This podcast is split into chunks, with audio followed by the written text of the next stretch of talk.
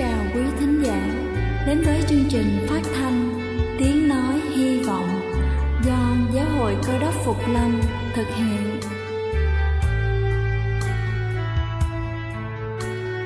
Kính thưa quý vị, Đức Chúa Giê-xu trước khi Ngài về trời đã ban cho các môn đệ của Ngài một điều răn mới, đó là họ phải yêu thương nhau như chính tình yêu mà Ngài đã dành cho họ.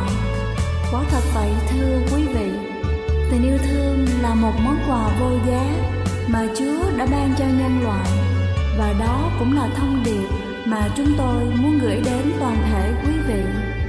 Nếu quý vị muốn tìm hiểu thêm về chương trình, về niềm tin hoặc muốn nghiên cứu về lời Chúa, xin quý vị gửi thư về chương trình phát thanh Tiếng Nói Hy Vọng, địa chỉ hai trăm hai mươi bốn Phan Đăng Lưu, phường ba, quận Phú Nhuận, thành phố Hồ Chí Minh, hoặc gửi email cho chúng tôi theo địa chỉ tiếng nói hy vọng a còng gmail chấm com. Ngoài ra, quý vị cũng có thể liên lạc với bất kỳ hội thánh Cơ đốc Phục Lâm tại địa phương gần nhất. Xin chân thành cảm ơn và kính mời quý vị lắng nghe chương trình hôm nay.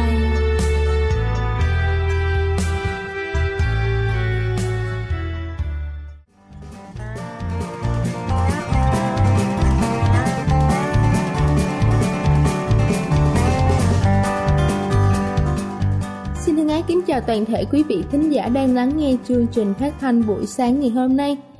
Kính thưa quý vị, chúng ta đều biết rằng việc duy trì những thói quen tốt hàng ngày sẽ giúp cho chúng ta có một đời sống khỏe mạnh hơn, vui vẻ hơn và bớt đi một phần nào áp lực trong cuộc sống.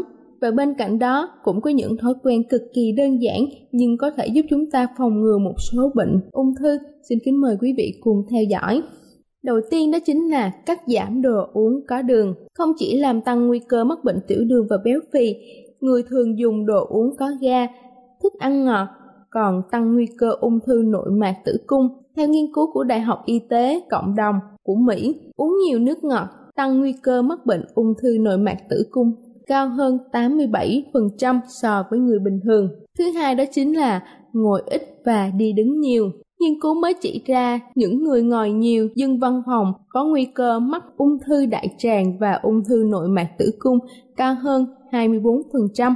Tương tự, những ai ngồi xem ti vi nhiều hơn năm giờ mỗi ngày tăng năm mươi bốn phần trăm nguy cơ mắc bệnh ung thư ruột kết.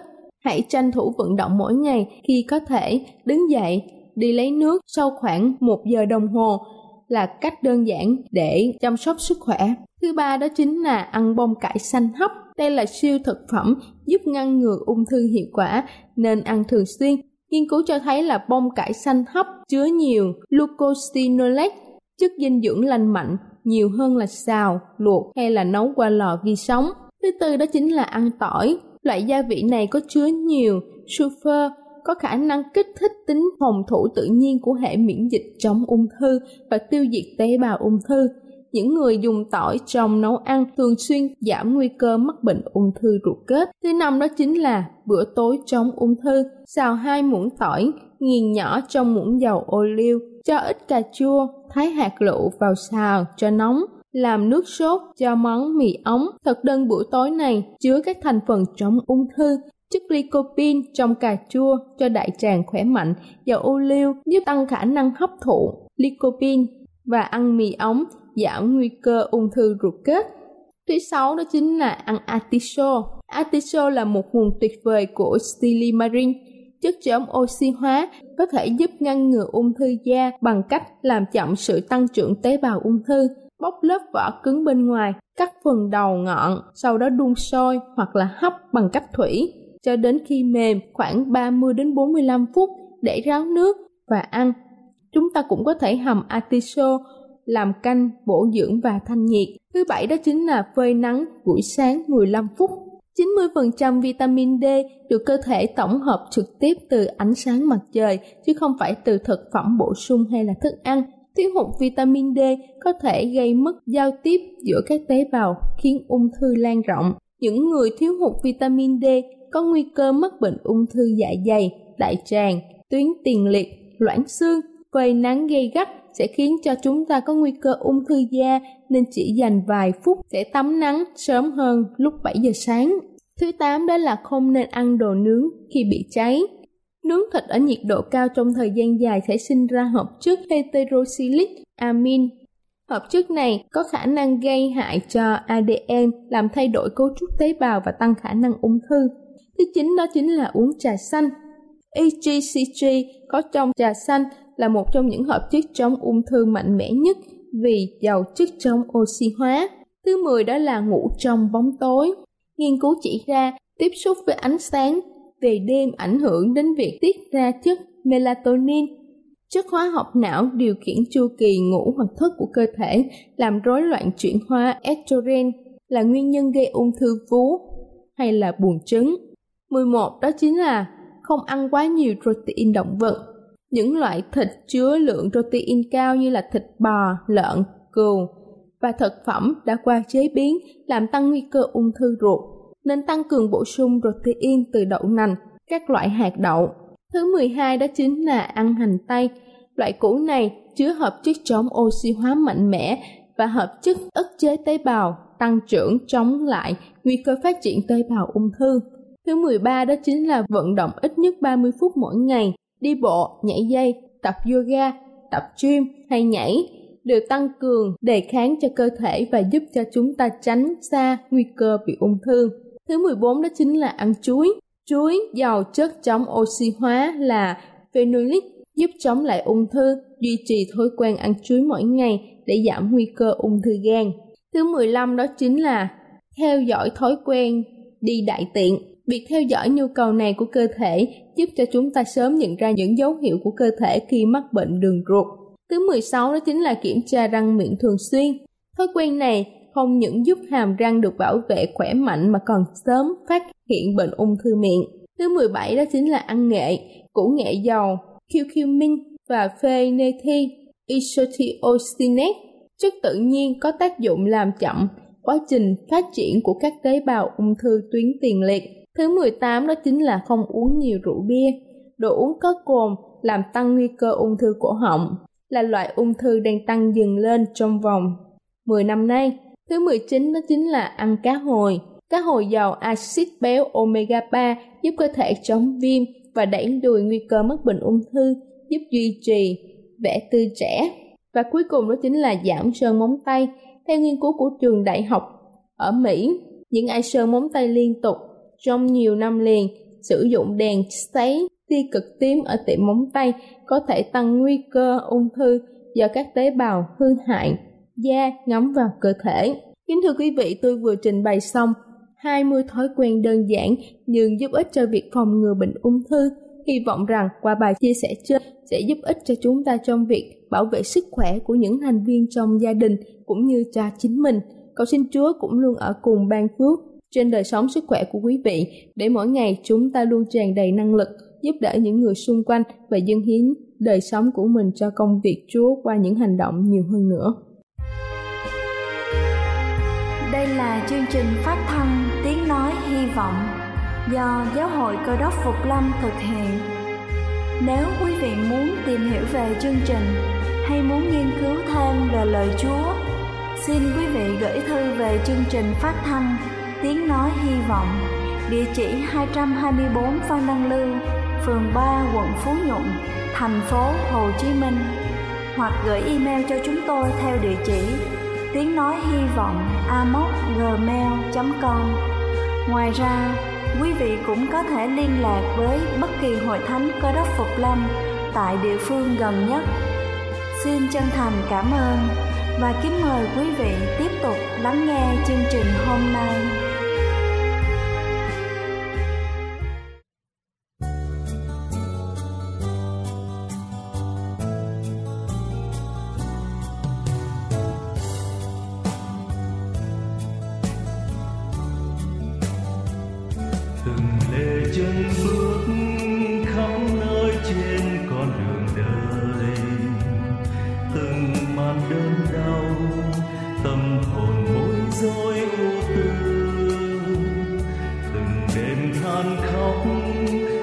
Sao đã xa đường trời,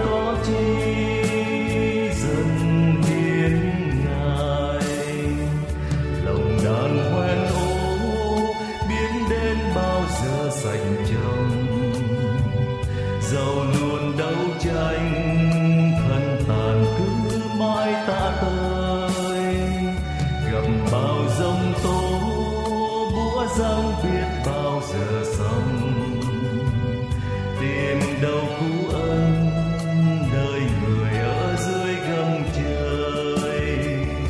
Nhớ đến lúc xưa vì bao lỗi ta ngại mang hình, ôi siêu thoát thay và quy thay, khuyên thơm tuôn ra chuồng bao lỗi ta ven tâm tình, nay ta có chi dần hiến ngài.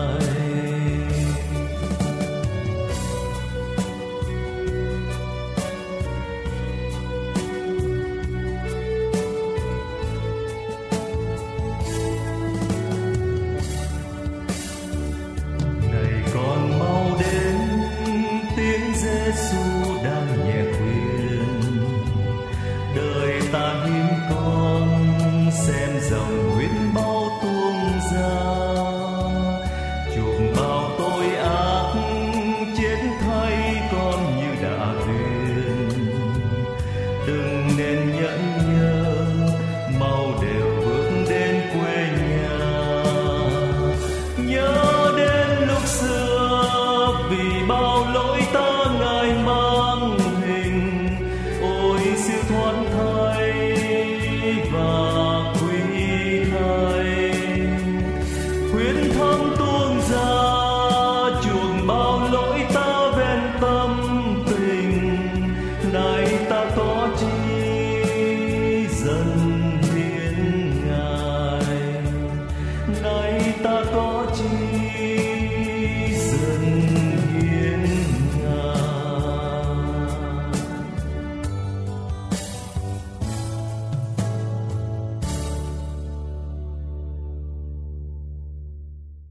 Kính chào quý ông bà và anh chị em.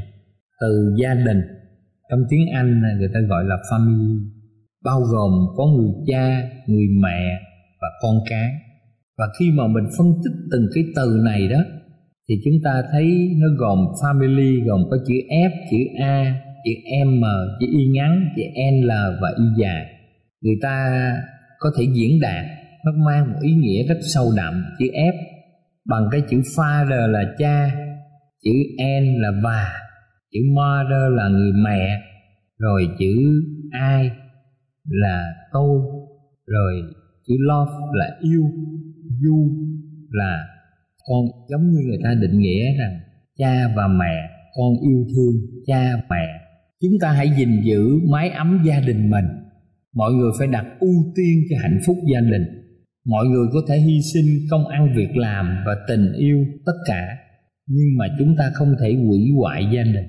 Chúng ta không làm điều gì trái ngược, nghĩa là sẵn sàng bỏ những công việc để được gia đình. Và gia đình là thiêng liêng cao quý, còn công việc chỉ là vật chất tầm thường.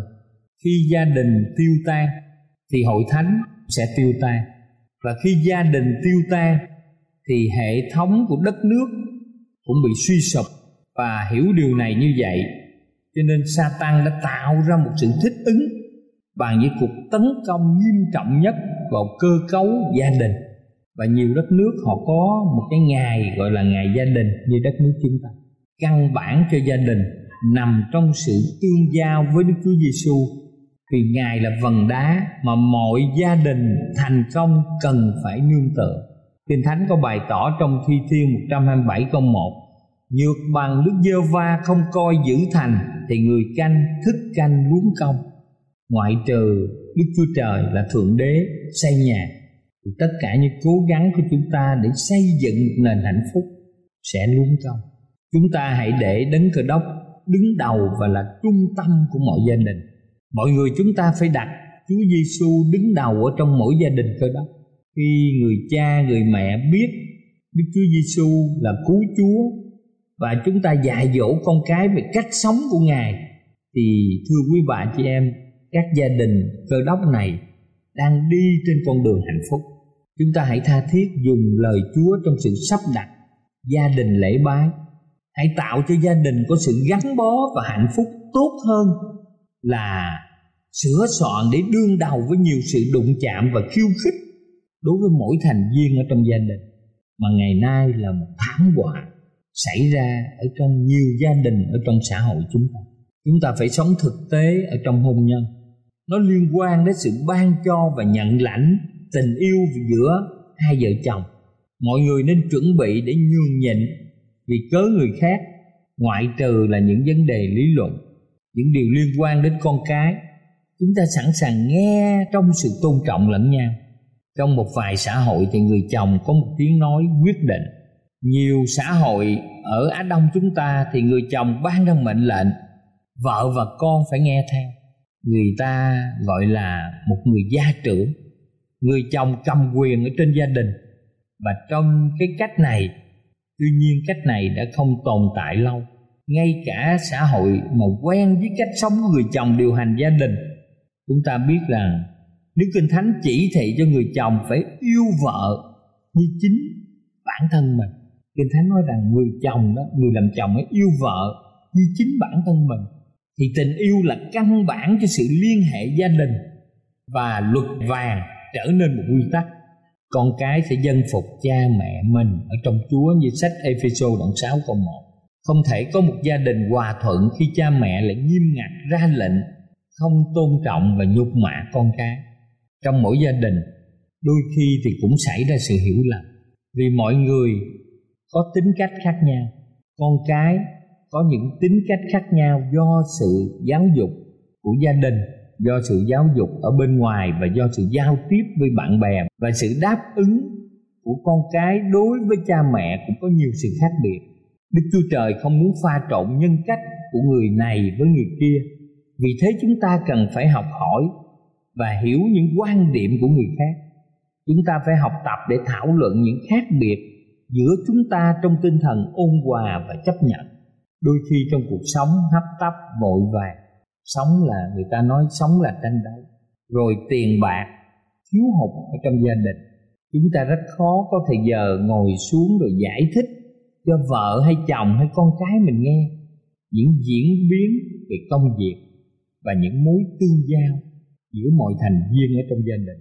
Trong những gia đình mà cha mẹ phải đi làm và gửi con học bán trú hoặc nội trú ở trường, thì cần lưu ý rằng chúng ta đã không có nhiều thời gian bên nhau, nên khi gặp nhau đó, khi buổi buổi tối hoặc là sáng sớm mà còn gặp ít giờ, thì cha mẹ và con cái phải giảm thiểu cái tinh thần tranh cãi, tránh đưa đến trạng thái nóng giận rồi bất hòa của những người trong nhà với nhau. Và chúng ta nên dành thời giờ để lắng nghe nhau nói. Như vậy thì chúng ta cũng thấy có những nguy hiểm đối với sự hiệp nhất và hạnh phúc của gia đình. Sự hiệp nhất của gia đình của chúng ta bắt đầu đi xuống khi một người làm điều gì bất cẩn, không cẩn thận, và hậu quả lây lan sang những người khác. Nếu sự theo đuổi mục đích của một người phá vỡ sự hiệp nhất trong gia đình, thì người đó cần xem xét để vấn đề đang theo đuổi, họ phải thay đổi và thậm chí phải bỏ đi các những chương trình không cần thiết để gây sự hiệp nhất của gia đình. Sự giao tiếp bên ngoài sẽ không cho phép xâm nhập vào hạnh phúc của gia đình hay là sự bình an của gia đình. Một phần tử, tức là một người ở trong gia đình có rất nhiều bạn bè, họ có những giao tiếp. Nếu giao tiếp này làm sao lãng gia đình thì họ phải xem xét lại, không nên theo đuổi nữa, vì gia đình là quan trọng. Chúng ta thấy vấn đề ly dị, nhiều nước phương Tây mười cặp vợ chồng kết hôn thì có tới năm cặp ly dị, tức là chiếm năm mươi phần trăm. Và ngày nay ở trong xã hội chúng ta, vấn đề ly dị cũng tăng cao theo mỗi năm. Ngày nay chúng ta phải đương đầu với hiện tượng ly dị gia tăng. Không cứ ngoài xã hội mà ngay ở trong hội thánh cũng có chuyện này. Hậu quả buồn thảm về sự thất bại của con người đã tạo ra hậu quả tệ hại ở trong gia đình và thậm chí ở trong hội thánh. Một cặp vợ chồng đã tuyên bố yêu nhau tha thiết, rồi sau đó lại tan vỡ. Tại sao hai người đã gắn bó với nhau và họ hứa rằng họ yêu nhau lúc thịnh cũng như lúc suy, và Mọi người nghĩ rằng khi kết hôn chỉ có chết mới có thể phân rẽ được tình yêu của anh và em. Nhưng rồi họ đã không thích nhau. Và xa hơn nữa, họ ra tòa án để làm những thủ tục và họ ly dị. Hội thánh có thể nói người này có tội, người kia vô tội. Nhưng những nhà chuyên môn về gia đình thì đặt câu hỏi: tại sao có thể quyết đoán một cách dễ dàng như vậy? Làm sao chúng ta có thể hiểu rõ được người nào trong gia đình, trong một vụ ly dị là có tội hay thật sự là vô tội? Tuy nhiên, khi đã không trung tín trong sự tuyên hứa lúc mà chúng ta hứa hôn nhân ở tại hội thánh, thì nguyên nhân chính của sự ly dị bị người ta lên án trong hội thánh cũng như ngoài xã hội. Và thêm yếu tố này, hiện nay người ta đang tìm thấy nhiều lý do khác để ly dị, như là không hợp nhau và kẻ khác do những việc dị biệt nhỏ nhặt, chẳng phải do sự không trung tín trong lời thề hôn nhân, chẳng phải do sự tà dâm, có người bạn tình khác hoặc là hành động trái với đạo đức thì mới ly dị. Sự tái kết hôn theo sau rất nhanh, và họ đã không nghĩ đến ảnh hưởng đối với con cái, đối với người bà con ở trong dòng họ. Chúng ta không thể không cùng một ý thức về tôn giáo. Sự khác biệt về tín điều từ những sự bất đồng và niềm tin gây ra tình trạng căng thẳng, kết quả đưa đến sự đụng chạm cay đắng và cuối cùng đưa đến ly thân hay là ly dị. Có nhiều người ly thân, nghĩa là họ không ra tòa ly dị nhưng hai người đã quyết định là không sống chung với nhau. Người ta trong một cộng đồng cũng có thể không cùng một hướng xã hội, văn hóa và ý thức về cảm xúc. Mỗi điều này gây nên sự nặng nề cho hôn nhân. Trong hầu hết các trường hợp ly dị là do sự ích kỷ của một người hoặc là cả hai, tức là chỉ nghĩ đến mình. Sự thất bại là cố gắng làm những điều mà người khác không thích, và họ đã thiếu sự dàn xếp. Thất bại trong sự ban cho hay là nhận lãnh và tiền bạc cũng là một trong những nguyên nhân chính gây sự đổ vỡ giữa vợ và chồng. Đôi khi không hòa hợp về cơ thể và tình dục cũng đã đưa đến sự căng thẳng, hiểu lầm và đưa đến sự ly dị. Chúng ta thấy rằng trong bất cứ sự tranh chấp nào, bất cứ nan đề nào trực tiếp liên quan đến hôn nhân, thì chúng ta phải khẳng định rằng ngày nay nhiều xã hội họ cho rằng ly dị được xem là giải pháp cuối cùng. Nhưng thật ra bất cứ một sự tức giận nào, bất cứ một sự mâu thuẫn nào, bất cứ một sự tranh đấu nào, thì sự hòa giải phải là ưu tiên số một. Đó là điều quan trọng. Đây là một quy tắc vàng. Sự hòa giải phải là ưu tiên số một. Tuy nhiên, có những trường hợp người chồng hay vợ bị đặt trong sự nguy hiểm về tính mạng, trong những sự bạo hành gia đình, sự sống bị đe dọa, thì những trường hợp như thế, sự chia tay trở nên một giải pháp chính đáng. Nhưng chúng ta tin tưởng rằng mệnh lệnh của Kinh Thánh được đặt nặng trong ân huệ là phải sống với nhau tổ ấm hạnh phúc. Vợ và chồng phải tìm một giải pháp hòa giải thông qua đức tin, qua sự khuyên bảo của người thân, qua sự cầu nguyện, qua ánh sáng của Thánh Linh. Và chúng ta phải tìm mọi cách để cứu vãn tình trạng hôn nhân đang hấp hối của nhiều người. Trước khi một người nghĩ đến ly dị, hãy nghĩ đến hậu quả đối với con cái. Chúng ta hãy nghĩ đến sự phát triển của con cái chúng ta trong trường hợp như vậy. Biết bao những đứa con tổn thương do vết thương trong cuộc đời do hậu quả của cha mẹ ly dị. Nhiều cháu đã học rất kém, và nhiều thanh niên đã dùng ma túy, nhiều thanh niên đã yêu rất sớm, nhiều thanh niên bỏ nhà ra đi, và nhiều người lâm vào tình trạng trộm cắp vì gia đình ly dị. Chúng ta không ai trọn vẹn. Kính thưa quý bà chị, tất cả chúng ta phải học bài học tha thứ cho nhau. Đây là một quy tắc vàng nữa rất quan trọng. Muốn hôn nhân hạnh phúc, muốn một gia đình êm ấm, thì chúng ta học bài học quan trọng là mọi thành viên phải tha thứ cho nhau, mọi thành viên phải yêu thương lẫn nhau. Mặc ta có những lỗi lầm và khác biệt về tính cách, đây là nơi tình yêu Đức Chúa Trời được đặt vào sự thử nghiệm quan trọng nhất, đó là gia đình. Ở đây quyền phép của lẽ thật được thực hiện. Chúng ta sống với nhau lúc thịnh cũng như lúc suy, lúc giàu cũng như lúc nghèo. Sự giao ước này không được coi nhẹ, và lời khuyên bảo của chúng ta cho những cặp vợ chồng lại ở với nhau. Chúng ta hãy cố gắng cậy nhờ sự giúp đỡ của Thượng Đế là Đức Chúa Trời và giải quyết những nan đề bộc phát trong gia đình chúng ta.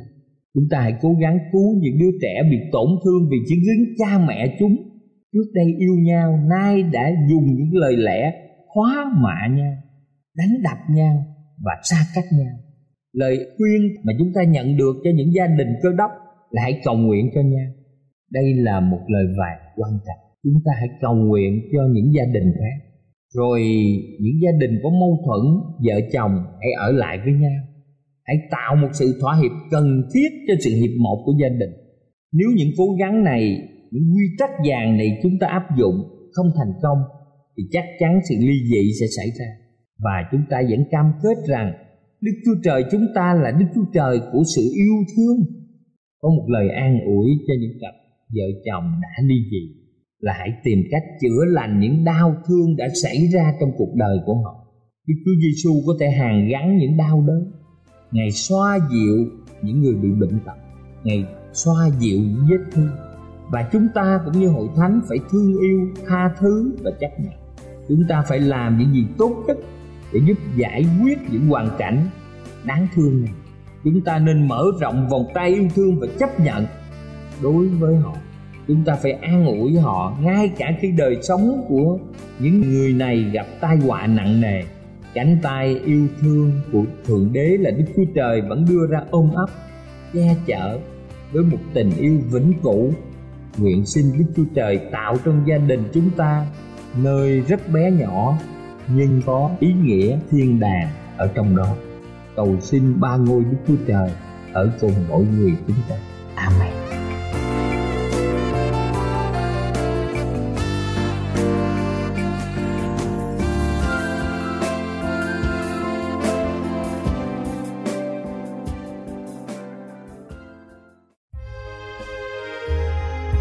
Đây là chương trình phát thanh Tiếng Nói Hy Vọng do Giáo hội Cơ Đốc Phục Lâm thực hiện. Nếu quý vị muốn tìm hiểu về chương trình hay muốn nghiên cứu thêm về lời Chúa, xin mời quý vị gửi thư về chương trình phát thanh Tiếng Nói Hy Vọng, địa chỉ hai hai bốn Phan Đăng Lưu, phường ba, quận Phú Nhuận, thành phố Hồ Chí Minh, hoặc gửi email cho chúng tôi theo địa chỉ tiếng nói hy vọng a còng gmail chấm com. Ngoài ra, quý vị cũng có thể liên lạc với bất kỳ hội thánh Cơ Đốc Phục Lâm tại địa phương gần nhất. Xin chân thành cảm ơn và hẹn gặp lại quý vị trong chương trình lần sau.